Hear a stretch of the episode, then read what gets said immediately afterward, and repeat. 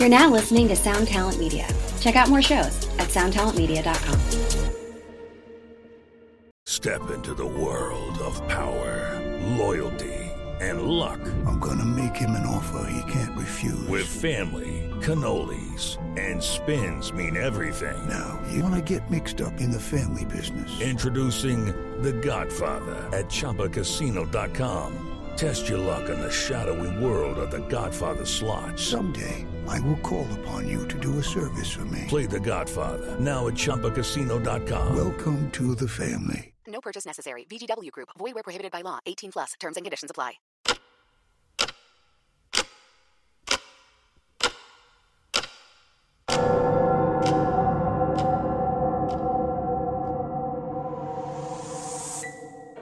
Welcome to 3 a.m. 3 a.m. 3 a.m., where we discuss and dissect the supernatural. What's the scariest thing you've encountered? That's been one of our favorite questions for years. 3 a.m. is the result of asking this question over and over again. Stories we share are typically sourced from those we know, our listeners, or personal experience, the validity of which can be determined by you, the listener. While we might not have all the answers, we find the culture and lore surrounding paranormal events and unnatural occurrences fascinating. We hope you enjoy. We hope you enjoy. We hope you enjoy.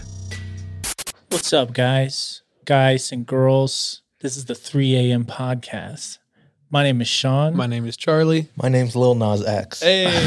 What's going on? What are, what are your thoughts? bro. So we watched that video last night, and all I could think was, "The f- is going on?" I'm all for like you do your thing, but it was like flagrant, and I I guess I'm a prude because I'm like I don't know about like, but I don't know it's art and it's his. It's like I clicked on the link. So hold on. Does anyone have a good nuanced thought on it? My favorite thing is how he's handling it. What's he doing? Well, he's gotten a ton of backlash because of the music video and the sneakers.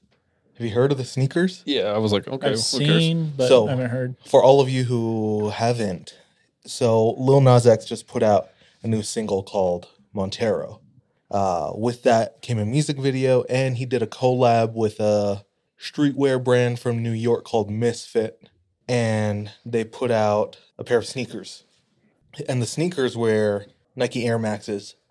They're all black with some red trim, and you know how some shoes have like within the laces, Jordans have like the plastic Yeah, yeah. kind of uh it tightens the laces or holds them in place. So something like that. With this, it was a metal uh, pentagram, and in the soles of the shoes, all of the people who collabed on this project collected their blood, got one drop, and put it in each sole of the shoe. See, that's the only picture I saw, but I was not looking close enough at this. Yeah. So there's a drop of actual human blood in the soles of the shoe. There's a pentagram. They made 666 uh, pairs and they sold out. You know, it's streetwear. So they sell out in minutes. And then people resell it for 10 times as much.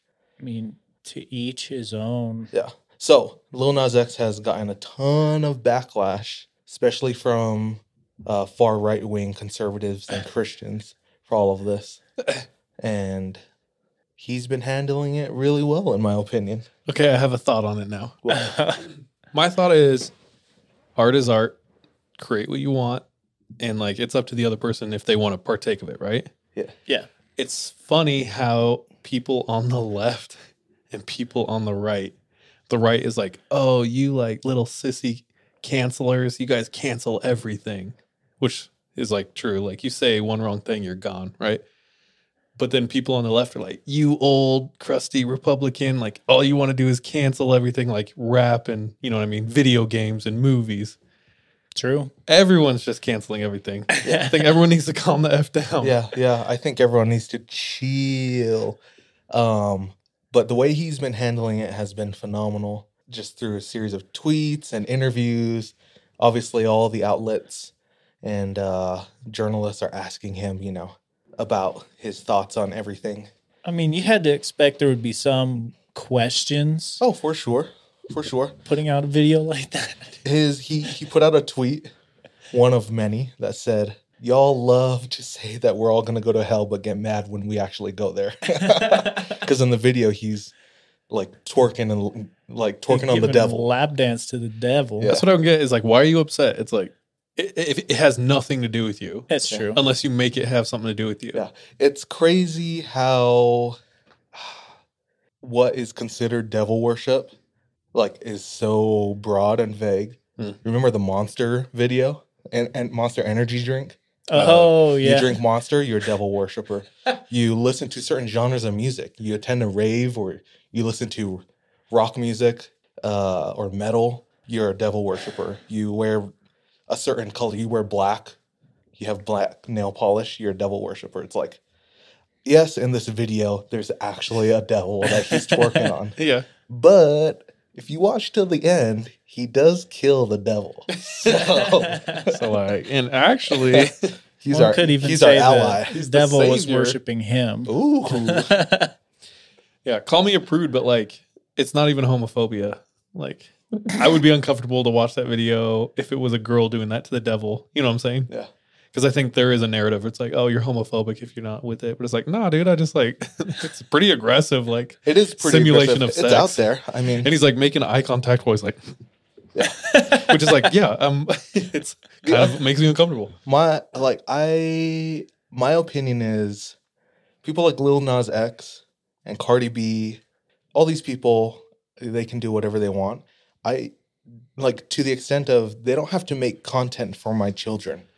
Like they don't have to cater to, you know, my children growing up. Like, I prefer they don't. yeah, pe- people will say, "Well, you're being a bad example for the kids." Well, it's like, why are they the example? That you know, like, why don't you choose somebody else to be an example? Like, they can choose how to use their time and resources how they want to. Well, well, like we don't make this podcast for little kids. Like when I heard out my, I heard my six year old nephew was listening. I was like, yeah, he probably shouldn't, because like you know what I'm saying. Mm. It's like they don't make their art for little kids, so it's on the parents to parent and decide what your kid takes in. You know what I'm saying? Yeah. But uh, okay, what do you think about like the shock value of it? Because for me, uh, I have a buddy who went to art school, and like first day of art school in the syllabus, he was like, "All right, let's address something right away. If it has to do with bodily fluids, don't do it. It's been done." It's because every artist is like, "Ooh, how do you know? How do I like get the most amount of shock? Oh, I'll use semen or blood or spit or hair." And he's just like, "Whatever it is, it's been done." You know what I'm saying? Yeah, at one point, it's it's gimmicky. Yeah, like I And watched that- the video, I watched Cardi B, and I'm like, you're just trying to like get people to like, Yeah. scoff or scorn. And that line is, isn't very far. For some people, yeah, True.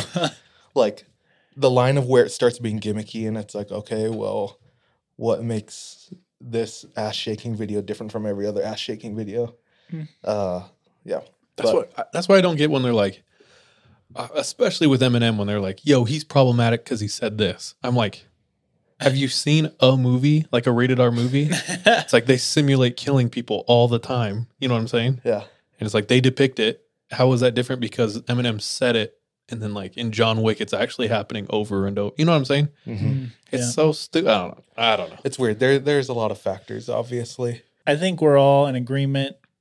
Art is art. You do you, but it's on you what you choose to like consume as far as art. That's what I'm saying. To be honest, I wouldn't even have known this thing existed if you guys didn't put it on. I was like, what is going on? Yeah. but yeah, do you do you. That's what I'm saying. The shoes are kind of fly though. dude the shoes are fly. I have that same pair of air maxes. I wear them all the time. To me, they're they're pretty fly, but I would see them and kind of think like, oh, okay, you know, I, well it, it is like sick pentagram. yeah, oh, it's, okay, it's just uh it's just oh i know what i was saying it's just edge lord humor. Yeah, And I think uh, people now get huge satisfaction from stirring the pot. I Yeah. get that, you know. Oh, bro, I have the biggest ladle no, when it comes to stirring that exactly. pot. I love resin berries, but when it comes to when people start getting down to the wire and like this is serious, yeah, we're talking about God and children, yeah. and it's like This is sacred. Okay. Yeah. I, I think uh I think everybody can do better than pissing off the other side. like I just did it to own the libs or I did it to piss off the conservatives. It's like, well, now we're all 10 years old. Yeah. You know, it's so strange to me. It's like, it's funny. Like I said, I love it. But at some point when it, uh, like, we'll have to approach, like, I wish the tenacity shown towards these sneakers and this music video was applied to like actual evil things like child sex rings Yeah. and hu- Oh, human yeah. trafficking. And it's like, Yeah, it's weird how that stuff just gets swept under the rug sometimes, you know? yeah. Yeah, dude. Epstein didn't kill himself. Exactly. That's what I'm saying. See, uh, I just think there's matters that uh, require way more of our attention. Yeah. Okay, kind of going along with that, I would like to think that all topics, as long as it's good natured, you're kind of allowed to make fun of, right? Mhm. Obviously, we live in a world where there's like several topics you cannot touch because you will be destroyed. But especially within our group, friend group, privately, we make fun of everything. You know, everything catches hands. You know what I'm saying? Yeah. So if you want to do that without hypocrisy, you have to be willing to like everything about your identity to also be made fun of. Like you can't say like, oh, I, I won't make fun of that because that's sacred. Well, it's like, well, then you you you shouldn't make fun of anything because it's probably sacred to someone. You know what I'm saying? Mhm. So is there anything within your guys' character or nature that is like you kind of feel like you would take umbrage to? Does that make sense? What I'm asking? Yeah. Because for me, there is. There's a couple things where like I I get defensive Yeah. and I'm trying to work on that. I'm trying to like really stop myself from being so super defensive and like understand like disassociate my identity to like maybe those characteristics and not like get pissed off when people make fun of it. I don't care if you make fun of Asians for the most part. if you make fun of Mor- Mormons, I'm like as long as it's not like hate. But if you're trying to clown and joke, I'm like okay with it for the most part. right. Specific topics.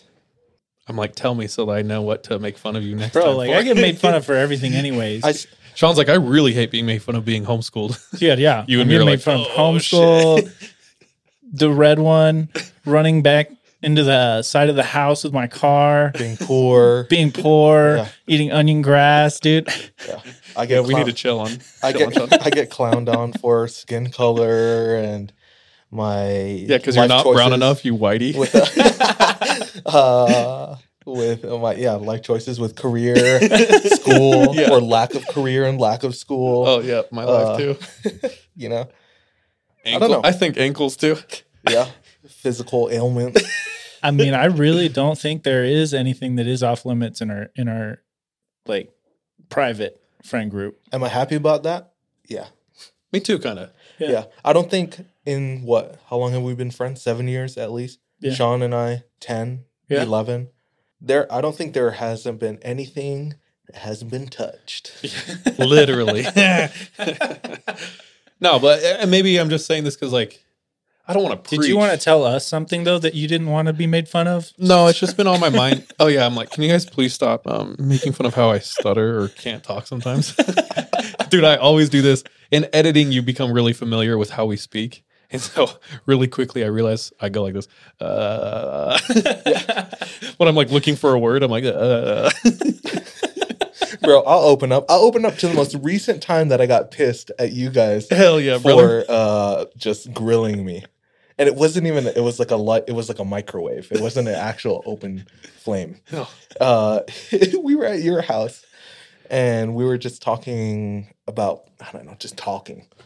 And I was like, oh yeah, I had that com- same conversation earlier today with this kid at work. At the- Wait, I kind of remember this. and then I kept like everything You we brought him about, up like it- seven times. it was like the exact same thing. It was just kind of blowing my mind. I was like, I literally had the same conversation. I said it over and over again. And then later on in the conversation, you'd be like, oh my gosh, I, t- I, I talked about this as well with him. And then everyone was like, So did you talk to him about this? Or like, y- y'all be talking, you know? And I like hated you guys and I like hated myself for the rest of my night. I was like, I'm like, why am I like this? I hate it. Oh. Thanks for bringing that up. Yeah. I, Sean got flamed when we said he rolled a one. Remember? oh yeah, actually, We're like, I we can't did make fun of that. I, I get it. It's a sensitive topic. Dude, do you know how much, how much health I lost from that stupid roll What? when we were playing D? Oh yeah, for real. rolling that effing one. sometimes I get annoyed if someone like corrects me and I feel like it didn't ultimate ultimately matter. Like when I'm like, dude, there was like six of them, and they're like, no, there was actually four. I'm like, like that doesn't, you know what I'm saying, bro? I don't know if that pertains, but. And I do that all the time because I'm such an exaggerative person. Well, you do that like some of the time. Every good one, mate. No, but I guess what I'm saying is out there, if you're listening to this podcast, especially, we're probably going to make fun of something you love at one point. No, it's mostly love. and so maybe don't get pissed, but like try to understand we're just friends trying to have a fun time. Yeah, we're sorry. You're just sensitive. Yeah. Gr- maybe grow the fuck up. I don't know. Stop being a baby. But I realize it, we need to kind of rebrand just a tiny bit and just say we are a comedy podcast that tells scary stories. Because once you do that, You then you're just like, you want, dude, dude." that's comedy. We were just being comics. that's just jokes, bro. Bro, it's like that South Park episode where uh, the, fat kid has Tourette's just so he can say stuff. Yeah. And he does it so long. It's Cartman, by the way. it's the Cartman, fat yeah, yeah. guy. And he does it so long and so hard that he loses his filter and he starts actually saying secrets. and so he keeps going, Me, my cousin touched wieners. That's funny. You should go watch it. Oh, yeah, I clearly haven't. All in all, it's like, why does it matter? If you don't like it, turn it off. True. I don't understand that. Like the people who are like, you know, this is going to corrupt the minds in, of like America. It's like, just don't watch it and ask your kids not to watch it and maybe have trust in them, I guess, if you really care that much. Yeah, there's so much power given to those people you don't like Yeah. or those things you don't agree with. I think that kind of goes hand in hand with like magic, voodoo, and like dark stuff too. It's like if you give it a shit ton of power, it's only going to have more power. Right. so I think, yeah. Yeah. Uh Lil Nas X said in another tweet that he's not Christian. So the devil to him is just a character in a book like Dracula. Or like Voldemort. No. I don't know why your example wasn't good enough. I had to do another. Yeah. or like, huh? Try to one down me. yeah. How can I make this worse? but yeah, so that makes sense. I don't know. Nice pep talk. Guys, we're doing all right. I'm proud of each of you. And I'm proud of us, man. We're doing all right. I hope you're proud of yourselves. Listeners. Speaking of, What else we got? I don't know. Yeah, so currently there are a bunch of French monks locked in their monastery praying for their cheese. So this comes from uh, the Guardian, reputable news source. and this monastery doubles as a cheese making joint. And uh, they like wa- they've won a ton of awards in past years at like in Lyon in France and uh, is known in the cheese community as, you know, being really good cheese. But since the pandemic, their sales have gone down and their cheese is going bad. So Oh no. the monastery was like, hey, stop the religion. Let's go into the factory Focus on the cheese. and we're going to pray for our sales. They're like, it's time to focus on Jesus Christ.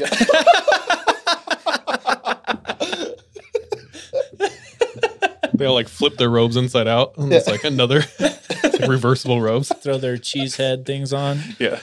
Um, the funniest part in this article is so the head, the head priest or whatever said, we tried explaining to our 75 cows that they needed to produce less milk, but they don't seem to have understood.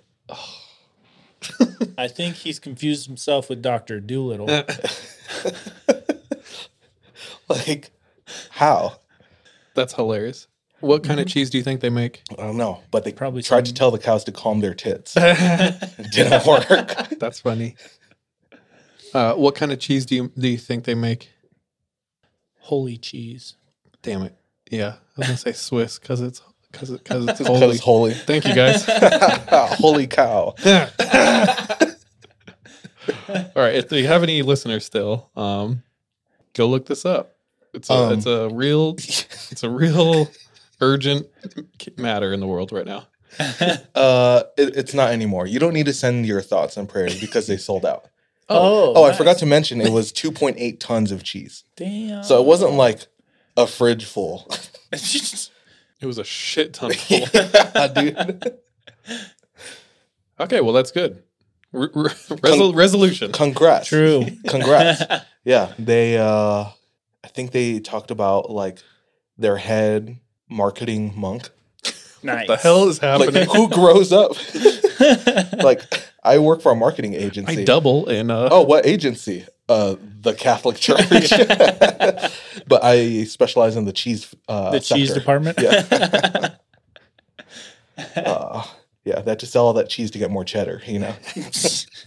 more jokes, more jokes, cheese jokes. They're like, cheese whiz, we have a big problem on our hands. Let's pray to Gouda. I'm done. They're like, this problem stinks Because it's cheese. because it's cheese. Who cut the cheese on it?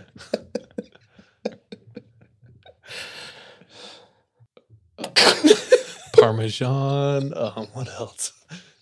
Uh, cheddar, sharp. Anyway, Got nothing. cool. That's fun. Thanks for teeing that up, DJ. I actually did enjoy that. Happy. We're happy for them. Should we roll? Yeah, let's do this. Okay.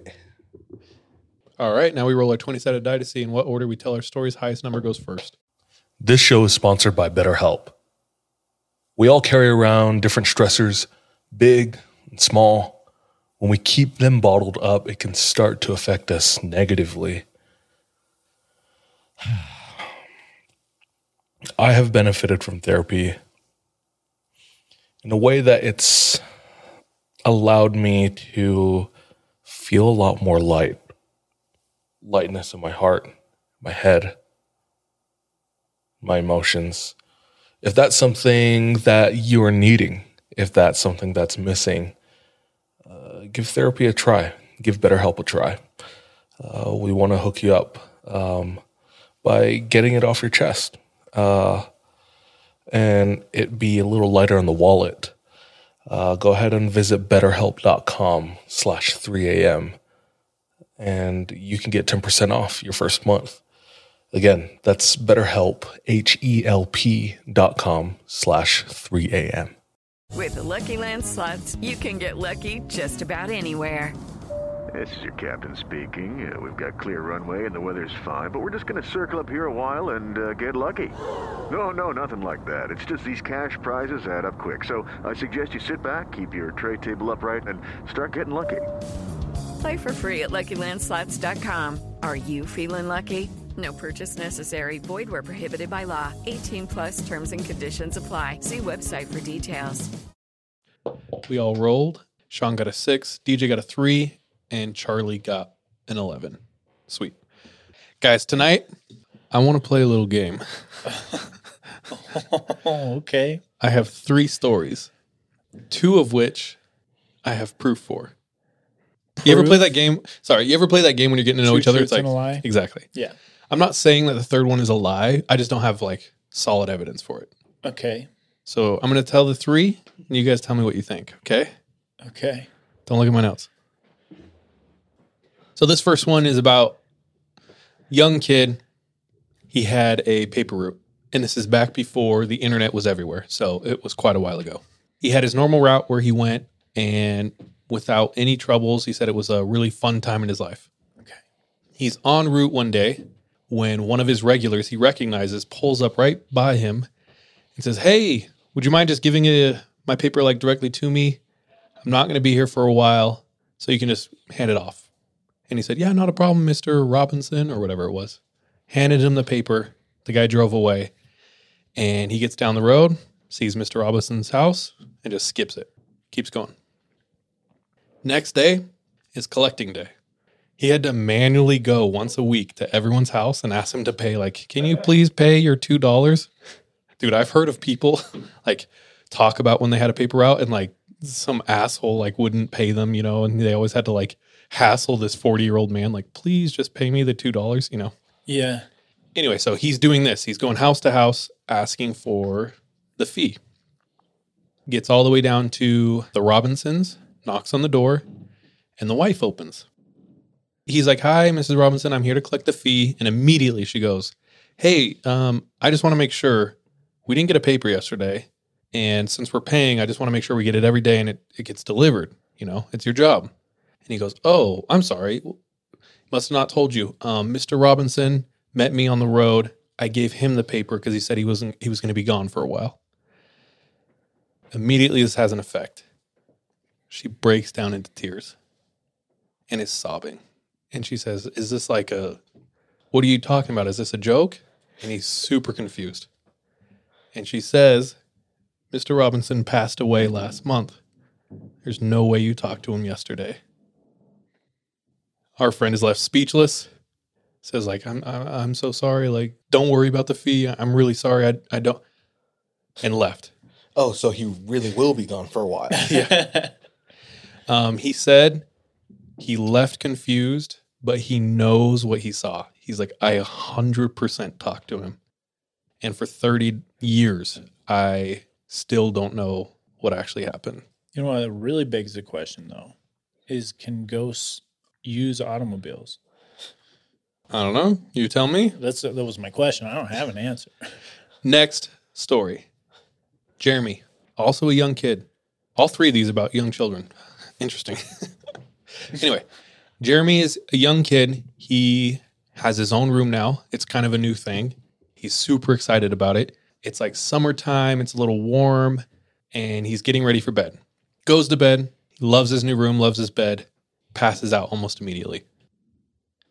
Sometime in the middle of the night, he wakes up, but he doesn't open his eyes right away. And he doesn't know why he woke up. And as he's lying there, he can see through the lids of his eyes a flickering of a light, which takes him a minute to kind of comprehend because he's like just stirring out of sleep, right? So he opens his eyes and he looks and he can see in his once pitch black room that he fell asleep in, there seems to be a source of light flickering. So he gets up and he looks around. And as he looks to the front or the end of his bed, he sees where the light is coming from.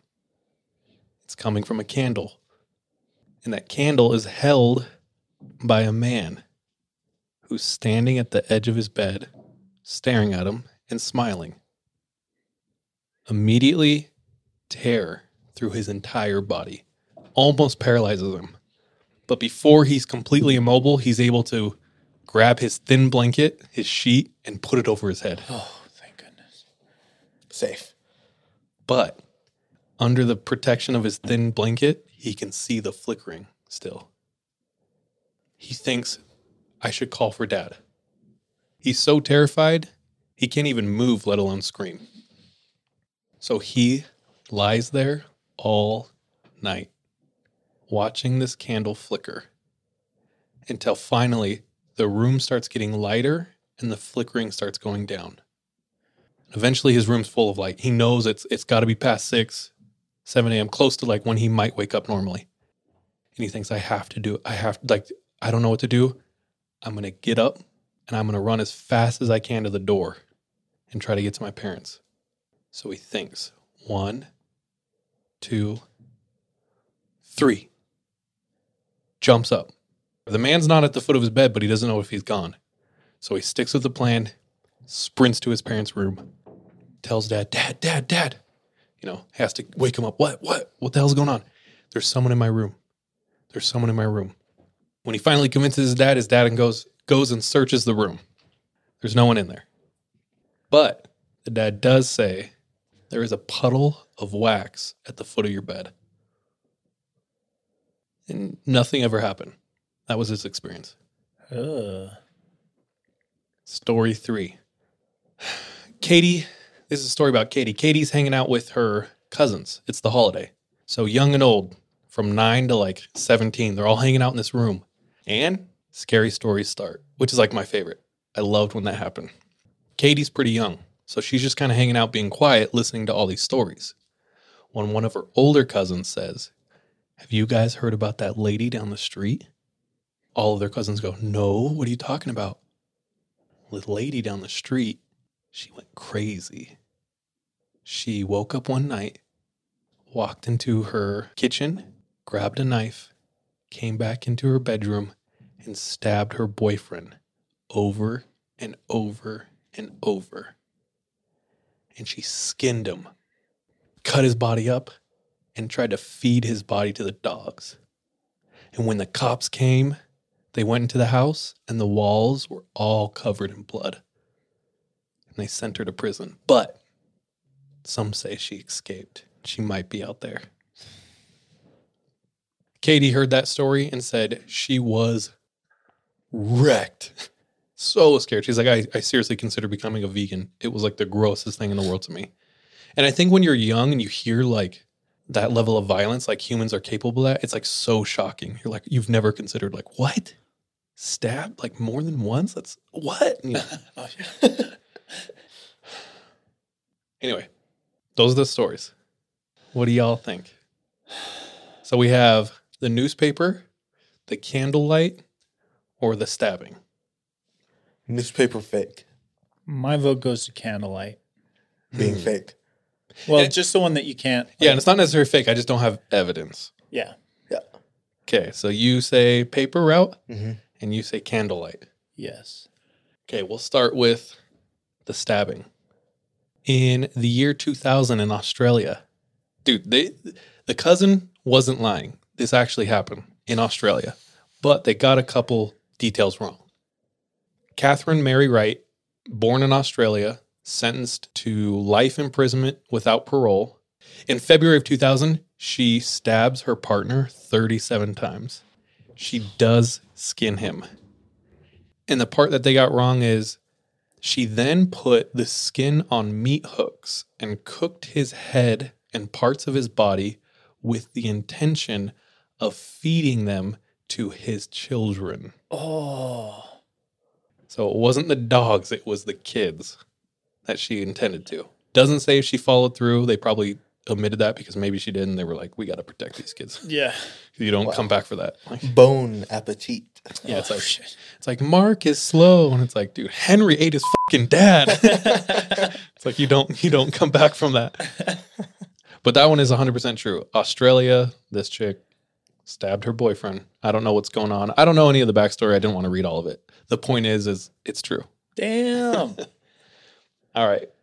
Next, the one I have proof for. The candlelight prowler was an actual dude who got arrested and sentenced also in Australia, dude. Bunch of creepers. But he mainly, it's not as salacious as a story, but he did break into homes. He did use candlelight for like his light, which is so odd to me. he like used a candle to like find his way around. And he just What year is this? well, it's Australia, so probably like 2019. They just got flashlights. No, I'm just kidding. Um, 2001. anyway, he he just did like a lot of petty crimes where he stole like money, credit cards, and pins and things like that. And unfortunately, he did go into one home. There was two young girls sleeping in a bed, and he assaulted them. Yeah. And then in court, he like made it super clear. He's like, "I'm not a pedophile. I just, I just assaulted them because they were there." And everyone's like, "What? Like, dude, no." Choma. Yeah. So funny. What? Yeah, Chomo for real. Uh, it's funny to watch people jump through hoops. Yeah, it's like, oh no, I killed him, but I'm not like a bad guy or anything. Like like the mental gymnastics people do Yeah. to justify. Everyone was like, uh, go fuck yourself, dude. um, okay, so that leaves the third one, the paper route. It doesn't mean it's not true. Like the guy swears it's true. I just don't have any proof for it. So well played, guys. Good job. Who won? DJ, is that you? DJ. Ah. But anyway, I just wanted to share a couple random stories, and I thought it was kind of cool that some of them were had evidence. You know, what I Straight mean? up. Yeah. like real cases. Ugh. But I wish I had more. I don't. Perfect. No. That's me. Good. I just want to shout out uh, the people I got these stories from. The newspaper one is from Evian Chef. The candlelight one was from The Bumps. And uh, the Katherine Knight one, the stabby one, was from Captain Katie Clark. So, anyway, thank you for the little prompts. Shout out. Appreciate it. Sean, you up next? Yep. Dude, thanks, Charles. Thanks. Thanks. No worries. So this week, I have a pretty good story for you guys. Comes out of Arkansas. I'd hope so. Yeah, dude. A lot of creepy stuff going down there. Have either of you been to Arkansas or Missouri or anywhere near the Ozarks? I have not. I've been to St. Louis. To St. Louis, so a couple hours away. Now, did you- either of you watch Ozark, the show? Yes. I saw episode one. That's it. Okay, so like a little bit of the landscape there, just mountainous, kind of similar to like a Great Smoky Mountains vibe, just dark, a lot of fog and mist, that kind of vibe. So in the Ozarks, there is a legend, there's a folklore of something called the Ozark Howler. Have you heard of that? Go go I was ahead. say no. Teach us. So the Ozark Howler is a legend folklore from the Ozark Mountain region that dates back to even the 1800s. There's stories of even someone as famous as Daniel Boone coming across an Ozark Howler. Now, what a Ozark Howler is is allegedly some sort of cat-like creature with glowing red eyes, about the size of a bear, with prominent horns. There's also stories of this creature being able to be invisible. And there's even stories of it being similar to like a hellhound or stories from Scotland where if you hear its howl three times, that's a sign of death coming on you. Dude, is this not like every jungle cat? Dude, every panther or leopard just lurking? That's actually that's a, Except it can go invisible, dude, which is so unfair. You can't see for real. Yeah. there are actually like a lot of people who have said, yeah, it could be just an unknown cat species in the region, potentially even like a cougar or something like that. But there are also apparently studies that show there aren't any like groups of cougars or cats in the area. There'll be like a single one here or there. So maybe it could be something like that. Here is an artist's depiction Oh hell yeah, brother! of what the Ozark Howler looks like. Damn. First of all, that's like a D and D, It it looks extremely. Comes from like the Book of Monsters. oh yeah, dude. That is terrifying. this is another one. Looks like uh, Scooby Doo and Zombie Island, something like that. It looks like, the a sexy beast. scar. Yeah, it does look like a beast, Dude, it kind of does. Beauty Yeah, yeah, yeah. So that's the kind of depiction there of the Ozark Howler. Hmm. So my story comes from someone named Sam, who grew up in the Ozarks region. His father grew up in the Ozarks region and northern Arkansas, to be specific, northeastern Arkansas. And his grandfather and great grandfather, their long line of growing up here in the Ozark Mountains. In fact, they've built themselves a cabin out here, just in the mountains. And it seems like they're pretty self sufficient based on what Sam tells me. And his story comes from one winter night where he and his dad, he's about 21. Hmm. He and his dad head out to go chop some wood. It's a cold winter night, so there's a little bit of snowfall. And yes, I had to look it up, but there is snowfall in Arkansas. yes, I don't immediately think of that. Same. I was I was, I was like, really? But yes, there was some snowfall. They had to chop some wood, to heat up the house, and like they're out in the middle of the woods, out in the mountains, so they will hear animal noises, howls in the forest as well.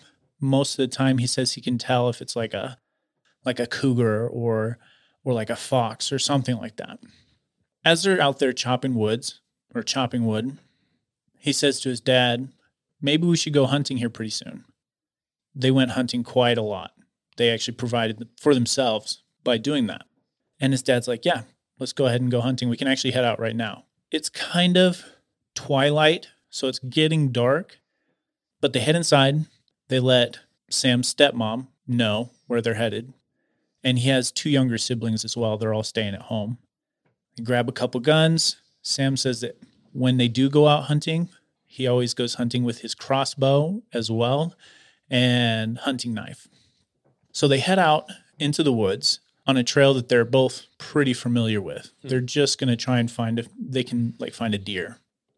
And it's strange because they notice that this year specifically, they haven't really seen a whole lot of deer, which is weird because typically there's a lot of deer in the region. Now they head out on this trail. It is kind of getting dark. And Sam notices it kind of feels a little bit weird. Like he doesn't hear the typical animal noises. It kind of seems pretty quiet. He says at one point, really, all he can hear is his heartbeat and the sound of their feet in the snow. Until he hears a howl.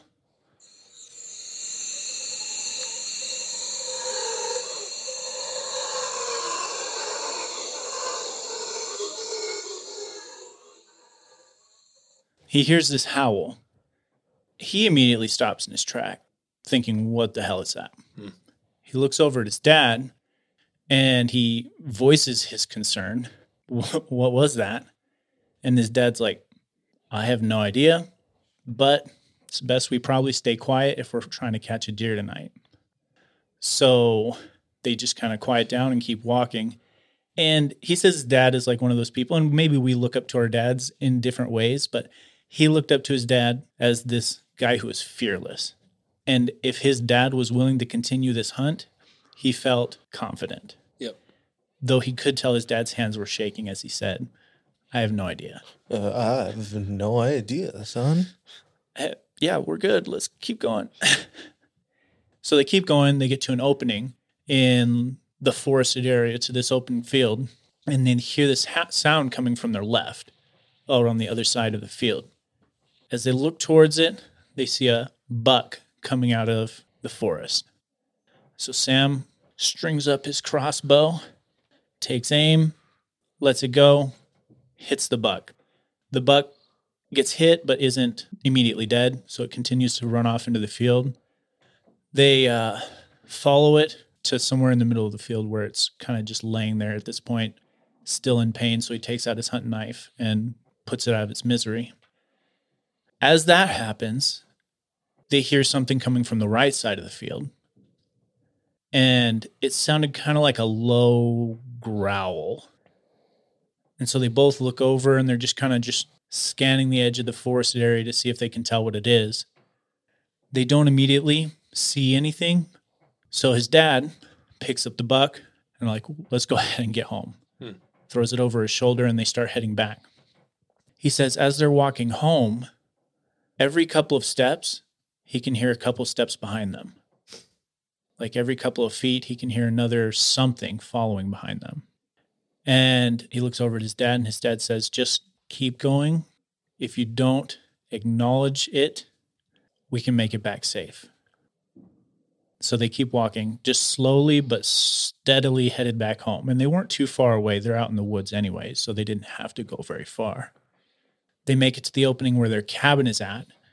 When Sam looks back, and this time he sees something kind of going across the trail. He sees this giant creature. He said it looked like it was about the size of a bear. And it was just walking across the trail right behind them, just a couple of yards. His dad looks back at him. He says, Run. Hmm. So, as they're already at the opening where their cabin is, they both sprint towards the house. And as they're sprinting, they get to the house just barely, throw open the door, run inside and close it as something hits the door with brute force. And it's then scratching and like pawing at the door. So his dad runs and gets his stepmom and the siblings and takes them upstairs where they might be safe and then runs back down like to help out. Now Sam, he goes and takes one of the guns. He goes up to the second floor to his bedroom and just opens the window to see if he can scare it off. He's going to shoot at it.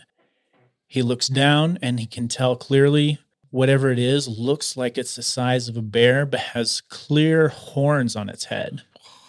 And as it looks up, has these red glowing eyes. So t- Sam takes a crack shot at it and he swears he hits it.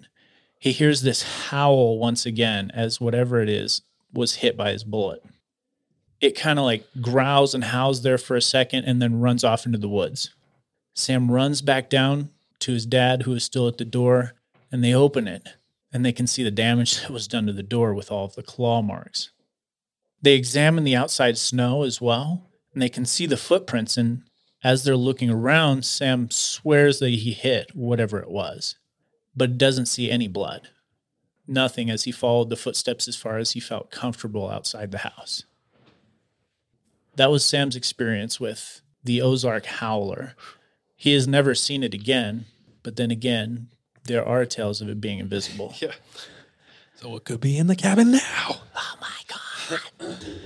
Dude, that's a fun story. That's like a fun classic cryptid. Yeah, no. And I've heard one other story of the Ozark Howler from another podcast. Really? Oh, is it the campfire one? The campfire one. And that one goes into a story where it was actually more invisible in it, Huh. which was more like it's scary Bro, I don't F with the invisibility. That sucks. That's so unfair. so much, so much.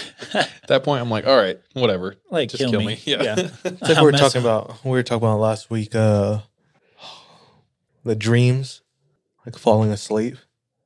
Like that's so unfair. it's like, oh, I Oh, can't yeah. sleep again. Yeah, I die if I sleep. Well, That's why I, that's why I have a hard time with aliens because it's like it's just you know so beyond us. Yeah. You know what I mean? It's like there's not even a fighting chance. It just sucks. oh yeah. But that's a fun one. I like that. If you heard that as a kid, holy shit. It would be terrifying. I mean, if I were to hear that in the Ozarks at this point, I would still be like sketched out, like looking around. that sounds like a howler monkey. Dude. Dude, yeah, the sound Just a guttural primal scream, kind of does. Yeah. just Either echoing way. through the mountains. Yeah. Wild. Super creepy. If you hear that, bro, you best be locking your doors. But uh, shout out to Sneeves0426. That's Sam's username. Oh, nice. But I hit him up earlier today and he's like, yeah, for sure. Use the story. Oh, that's so sweet. Yeah. oh yeah. yeah. So Oh, yeah. shout out to Sam for that story. Thank you. But that's it for me tonight, guys. Be careful of that Ozark howler. For real. Let me close us off tonight. Finish me. All right. We're here with part two of I don't actually know how many parts there are going to be of Joe versus Elan. So if you don't recognize this, I suggest going to our previous episode and listening to part one. But quick recap Joe is kidnapped and he's sent to the Elan school, which is in the backwood of the state of Maine. And he is now attempting to escape for the second time. So if you remember, I remember exactly where they are, and I'm wanting to hear what the hell happens. Which of his homies rats him out? he runs out while his big brother is dozed off because they're watched while they sleep. And he exits through the back door and he's hiding under a coat and he sees flashlights running by and he waits till they're gone and it's quiet and he starts crawling across like a turtle slowly, quietly, discreetly. And he finally hears, Joe, is that you? He lets in and he says, Yeah, it's me. And the voice says, I'm trying to get away too. Joe says, You are? And the dude says, Trust me. Hell no. Okay. So together, Joe and this dude start walking away from Elan Can you tell who it is yet? into the forest. It doesn't sound like it, it's pretty dark. And it feels like Joe can trust this guy. They don't hear anything, or what they were hearing is now in the distance.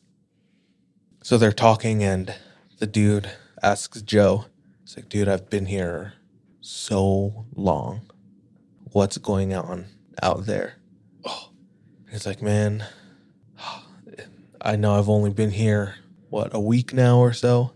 Uh, what, what do you want to know about? He's like, uh, music. You know, what's the music going on? He's like, I've been listening to a lot of Eminem. Hell yeah. He's like, Eminem, like after the candy? He's like, I guess he can say that. And he's talking to him about Eminem. And they come into a clearing. And he's like, Is that a lake? And uh, Joe talks about how he remembers how, how beautiful it looked in the night. And now it's a little more visible because of the moon lighting up the lake. And they're out of the woods.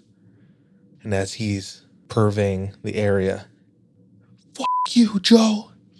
Boom. Right in the back of the head.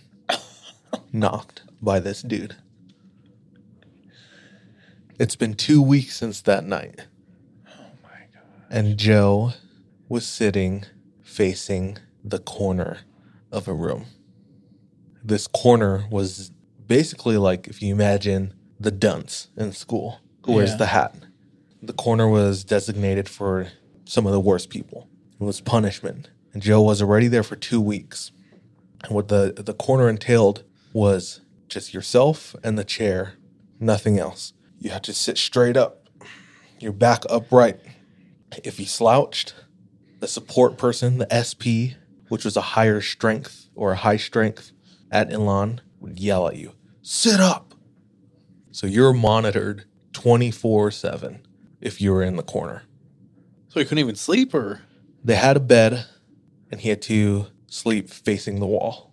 Couldn't look around. He had to eat his his food right there. They brought it to him, but it was literally just two walls right in front of your face. Just sit there. Joe talked about how the corner felt like the Stanford prison experiment meets high school. No work, no school, literally nothing but the you in the corner. So he's there for two weeks, falls asleep, and he's awakened by loud whispering.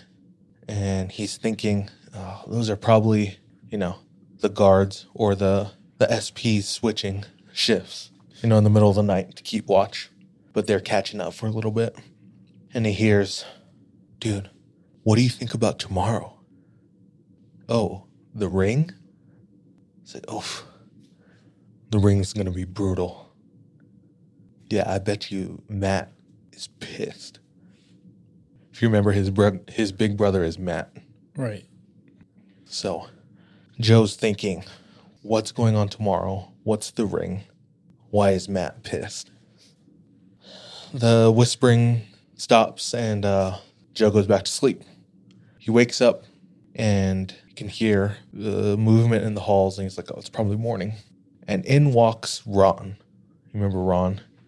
One of the older dudes who helps run Elan. Big, intimidating guy. Ron sits down with John and he starts dialoguing about how Elan is so different from what it used to be. And Ron says, You know, there's a lot you don't know, a lot you don't understand. Like what? Ron says, I came to Elan just like you. Turned in, I didn't know shit. And at one point, I accepted that. But coming to accept that took a lot, a lot of work. The man who started Elan was a lot more harsh to the kids here than what you guys get now. He said, I remember coming to Elan, walking into the building, and all the windows were boarded up with plywood. Everyone was given a bucket to piss and take a crap in, and we would do it in the dark. He said sometimes that same bucket was used for the electric sauce. He said the electric sauce was where everyone threw ketchup and mustard, cigarette butts, trash, and if you resisted at Elan, electric sauce was poured all over you in front of everyone. Ugh. And very often, it contained the piss and the shit that you left in there. That was just one of the things that happened when I, I first came to Elan years ago. Other things included being spanked by everyone, sounds silly, but when you act like a baby, you're treated as a baby. He said they also used to use straitjackets and they'd keep you in a straight jacket for however long they felt like. You're not going to get any of that today. Joe looks at him. What am I getting? He said, Today you're leaving the corner and you're entering the ring. Now put in this mouth guard. Let's go, mate. Fight Club. So Joe puts in a mouth guard and Ron tapes gloves to his hands, walks him through the hallways, and walks him into a room where everyone is sat around on the edge. And in the middle was a ring of the biggest dudes at Elan. Now, there's actually a video of an interview with, I think, the founder or one of the main coordinators of Elan speaking of the ring and what it entailed. in Massachusetts will no longer send their youngsters here. because they object to the way the children are treated. One reason is the use of physical punishment. Joe, you make no bones about it. There is corporal punishment here at Elan. Tell us about it. What are the stages it comes in? Who's it administered by? Well, it's it's administered by the kids. First of all, corporal. It's a it's a harsh term. Okay, what it is is we have the ring. Okay, which uh, everybody misinterprets. It's it's not a boxing ring. It's a ring of human people. Youngsters who are accused of being bullies are forced to fight continuously against a series of opponents until they are beaten. The bully is introduced as what he is. In this corner is the bully who's trying to turn this facility into a detention center. Okay? And in this corner is the house champion who's going to show him why it can't be done. And that's exactly how it does. And we never allow the bully to win. But girls get put in the ring too. Well, girls bully as well as boys do.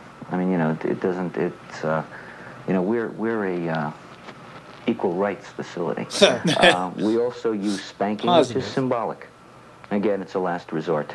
Okay, and it's and it's one resident spanking another resident, and it's done with a ping pong paddle. Okay, and uh, usually a person won't get spanked more than once or twice. I feel like he's giving But it's a too many thing, which is details. If you're going to act like a baby, you should be treated like a baby. Well, when they spanked You're me, good. I mean, they didn't have to spank me, so I turned black and blue.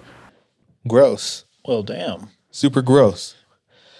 But here we have Joe walking towards the ring. The room silent. And the ring opens up to Joe. Nowhere to go except inside.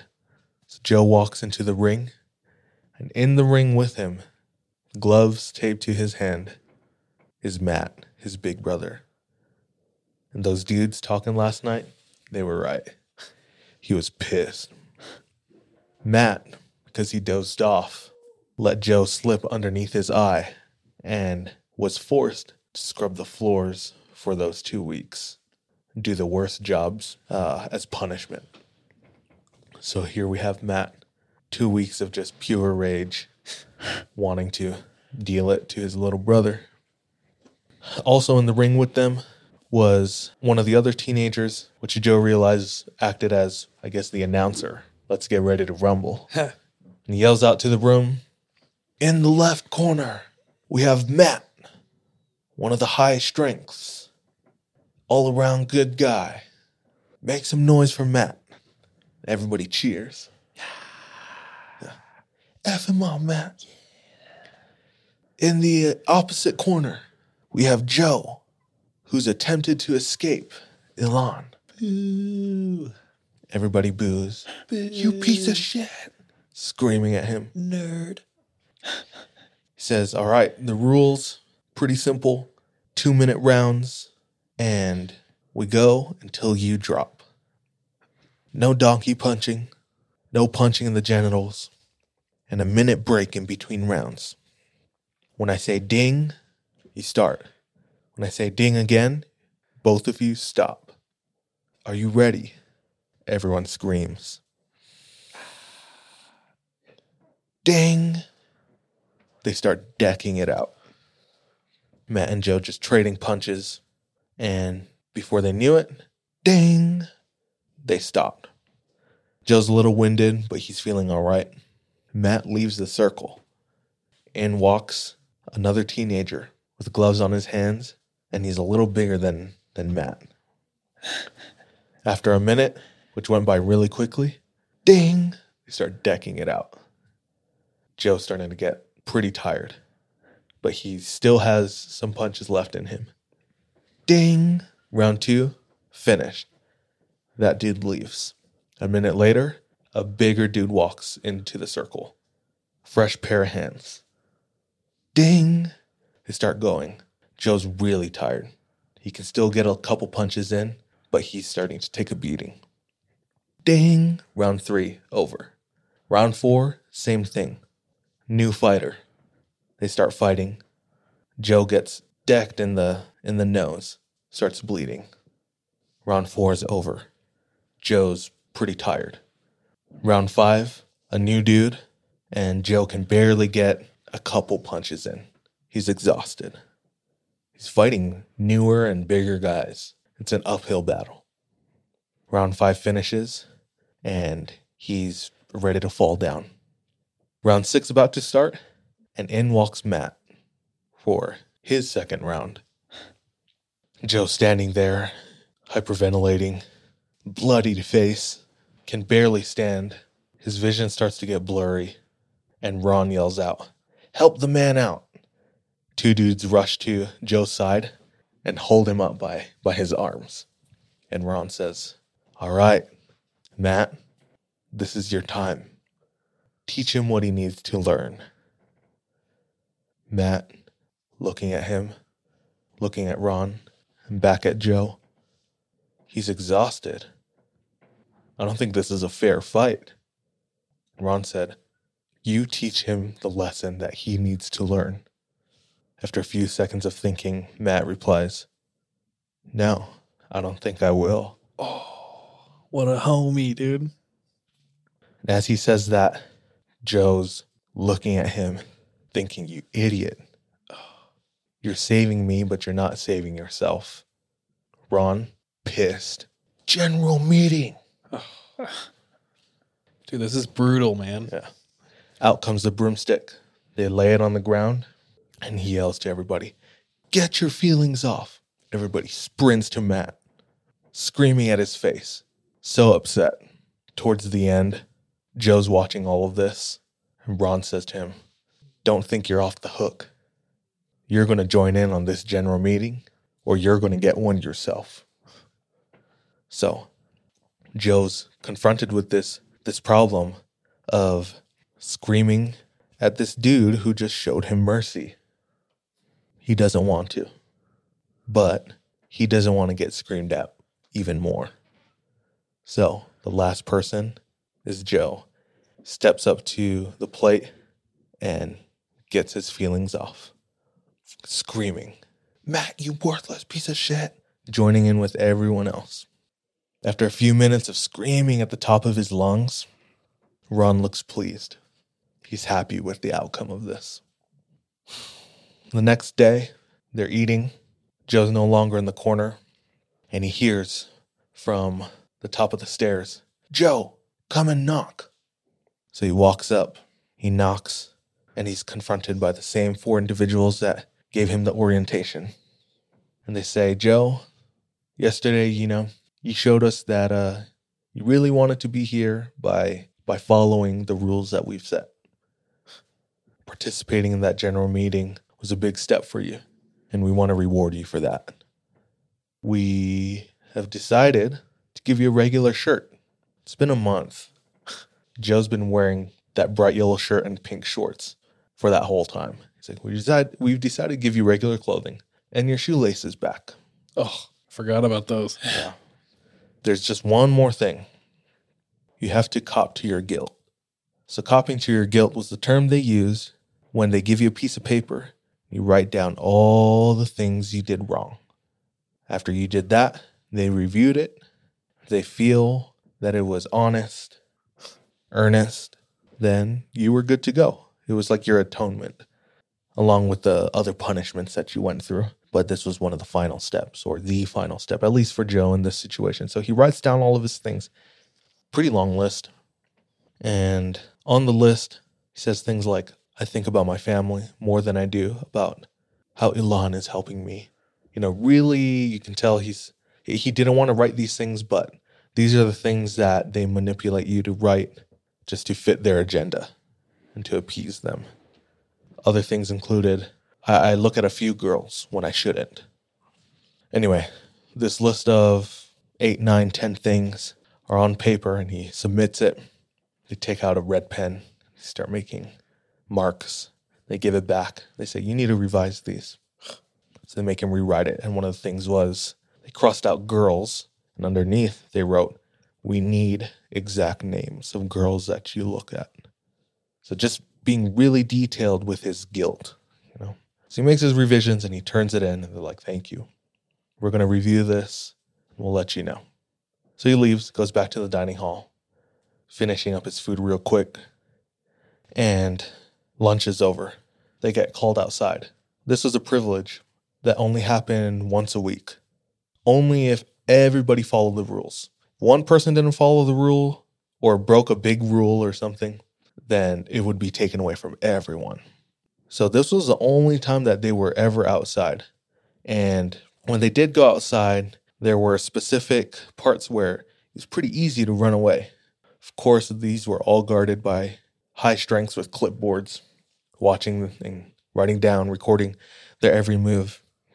And some kids would just run around in circles in the yard and get out some of their frustration and felt like they, you know, they can enjoy the space, you know, and being outside just by running.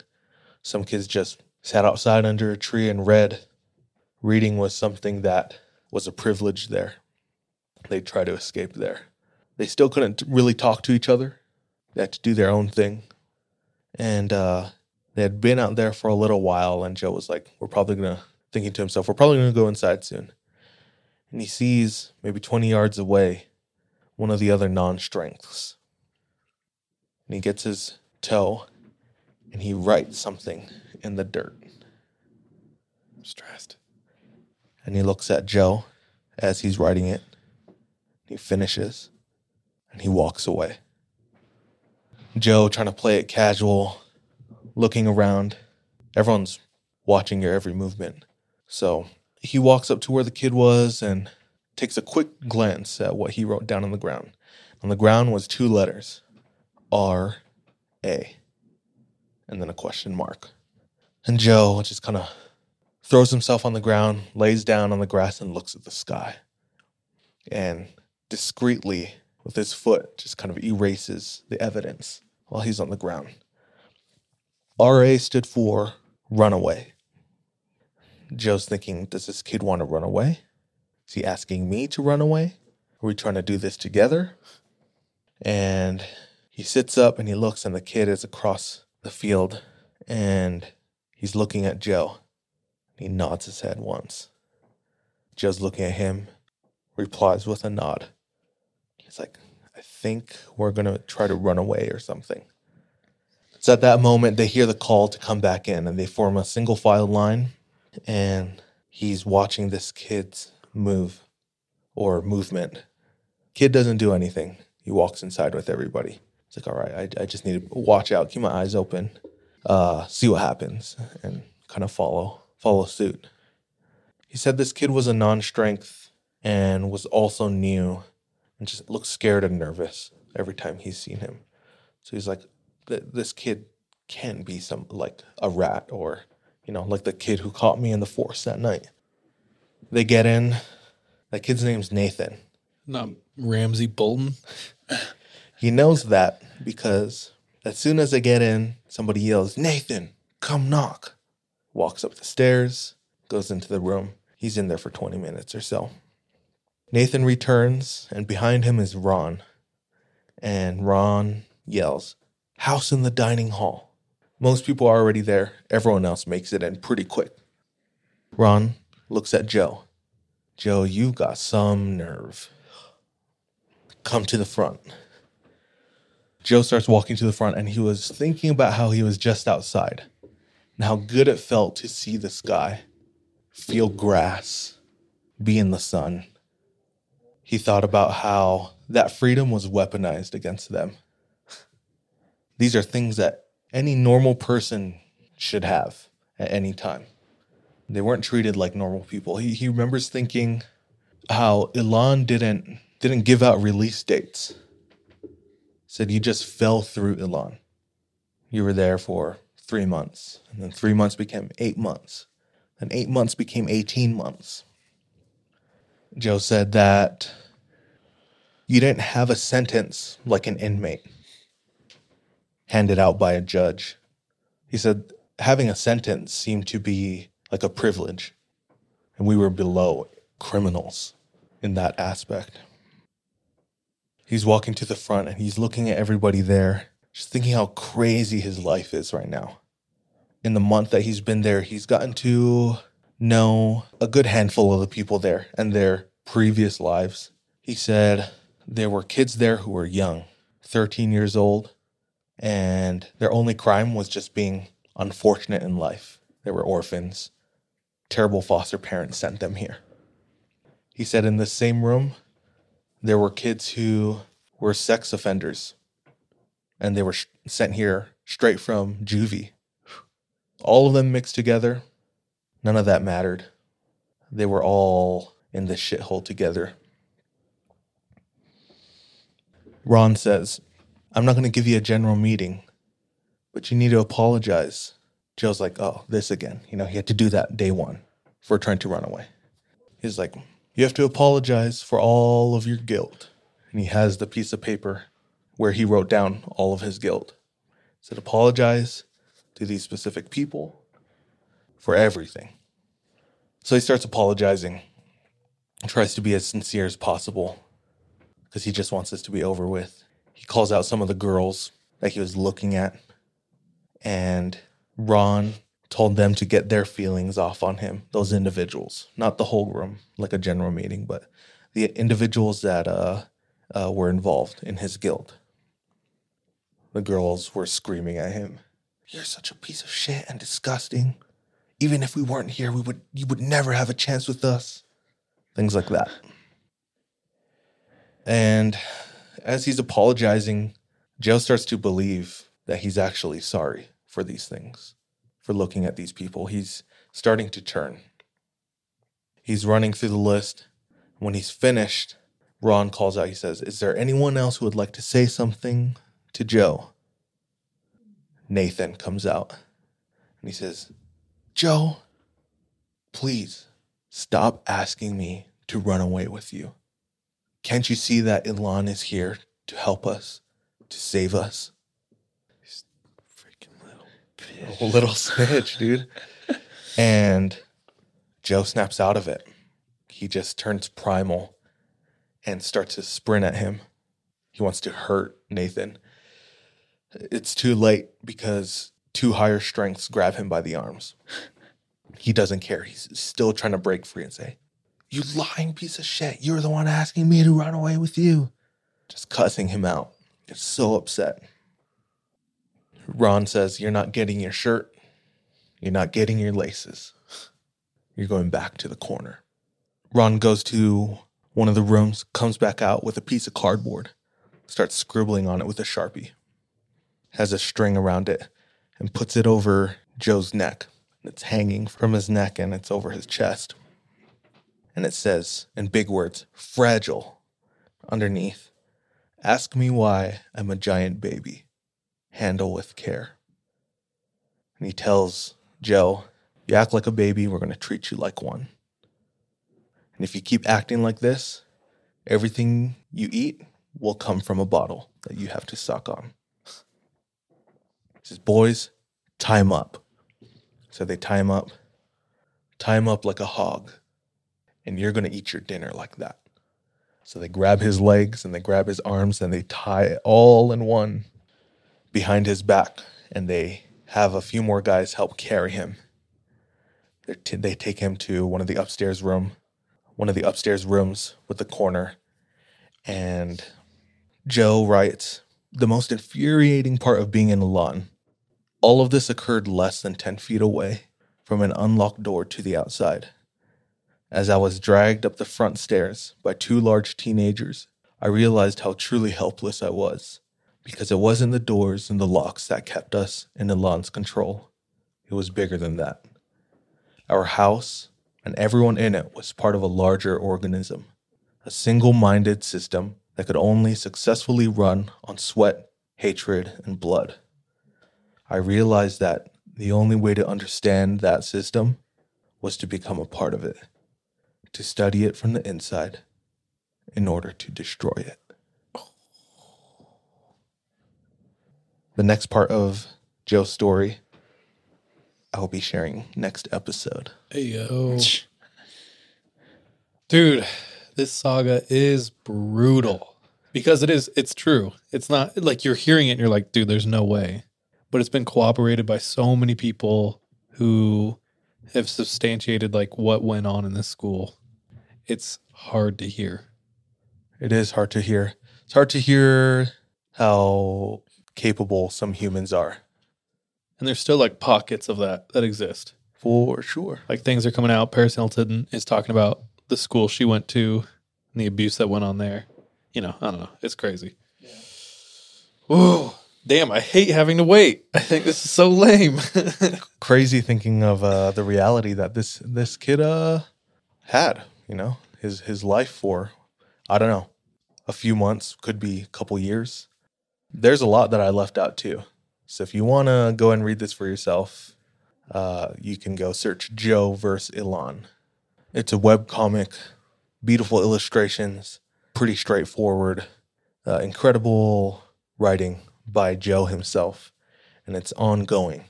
There's still chapters that he's writing, and I think he releases them like once a week. Currently, he's uh, like chapter 55 or 6. So I'm doing them in 15 chapter increments. So I just finished chapter 30. Dope. Um, but there's a lot more that happened within, you know, this part two that I shared that I didn't share. That's in the web comic. So you can check that out for yourself. Wait till next week for the next update. But uh yeah, that's me. That- that's Joe. Dang, dude. Tonight was fun. I liked the the stories we covered. Uh guys, I have one more thing tonight. Oh, little special ad here. In doing some research, I want to share just a quick story with you. Okay. Down in Brazil, there's a college student named Bruno. Bruno is a super smart kid, intelligent. Eh, I think he's studying philosophy, he's into mathematics, science, and he does a lot of research on his own. Bruno becomes pretty obsessed with a particular philosopher and dives into all of his work. Bruno starts working on a project where he's writing a manifesto, a 14 part manifesto that he encrypts in his own code. Bruno's mom and I think sibling go on a trip and they're going to be gone for like 30 days. Before that trip, Bruno hits his mom up and says, Mom, I'm working on something that's going to change the world. It's going to change the world for better. I'm very close. I need your help. His mom's a little concerned because she's noticed he's started to go without food. He's starting to lose a ton of weight.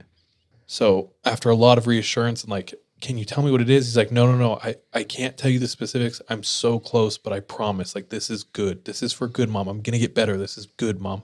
She says, sure. What can I do? And he goes, I need $6,000. This is just uh, multi-level marketing. Be your own boss, babe. Mom's in a hard position though, because she's like, I love my son. I don't know. Is this going to push him further down this weird path? Like, you know, maybe this will be it and he'll be done. She knows she's about to leave. So she's like, okay, here's the money. She goes on a trip. When she comes home, she enters her house. Bruno, no answer. Goes to his door. Knocks on the door. No answer. Opens the door and finds Bruno's room has been completely transformed. And furthermore, Bruno is missing. And the rest I will be sharing on Patreon for our patrons. So if you want to hear what's up, go to patreon.com slash the 3am pod, become a patron, where you'll have access to an extra story a week. We appreciate all our patrons. Honestly, with them is why we can still do this podcast and continue to grow. So we really appreciate all you.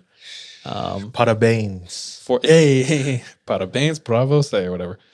Uh, for the regular asses, uh, thank you. That's it tonight. And for our patrons, head over to Patreon or just go to the bonus episode. Trust your gut, watch your back. Love you guys. Thank you so much. Yep. Bye, love you. Be safe. Until next week, guys. Be careful out there. Yeah.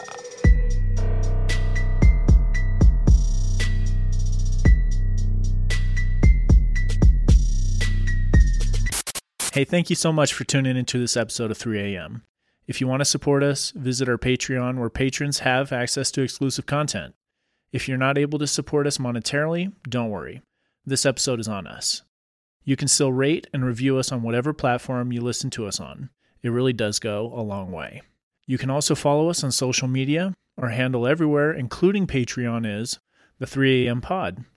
Finally, do you have any scary stories? If so, submit them to our website, the3ampodcast.com. We love any audio or visual aids that can help bring your stories to life. So file uploads are welcome with your written submissions. We're anxious and excited to hear from you. Judy was boring. Hello. Then Judy discovered ChumbaCasino.com. It's my little escape. Now Judy's the life of the party. Oh, baby, Mama's bringing home the bacon. Whoa, take it easy, Judy. The Chumba life is for everybody. So go to ChumbaCasino.com and play over 100 casino style games. Join today and play for free for your chance to redeem some serious prizes. ChumbaCasino.com. No purchase necessary. Void where prohibited by law. 18 plus terms and conditions apply. See website for details. 24 hours ago, I found out the person that I'd been dating and seeing for the last six months as a con man. That is my sister Emma. Andrew Tonks's lies had been so convincing, she'd invested $300,000 with him. However, the tables were about to turn on Andrew. What he didn't know was that Emma had discovered his real identity. But to get any chance of justice, Emma had to act like it was business as usual. Coming up in this series, and that's when murder, all this stuff goes through my mind. I'm really, really scared. I'm assuming Sarah has watched too much Netflix and figures I've been defrauding you. Couldn't be further from the truth. That's what this was a real life story that seems so unbelievable, but it was actually true. A true story that all starts with one simple swipe to the right. I'm Sarah Ferris. And I'm Emma Ferris, and this is my story Conning the Con.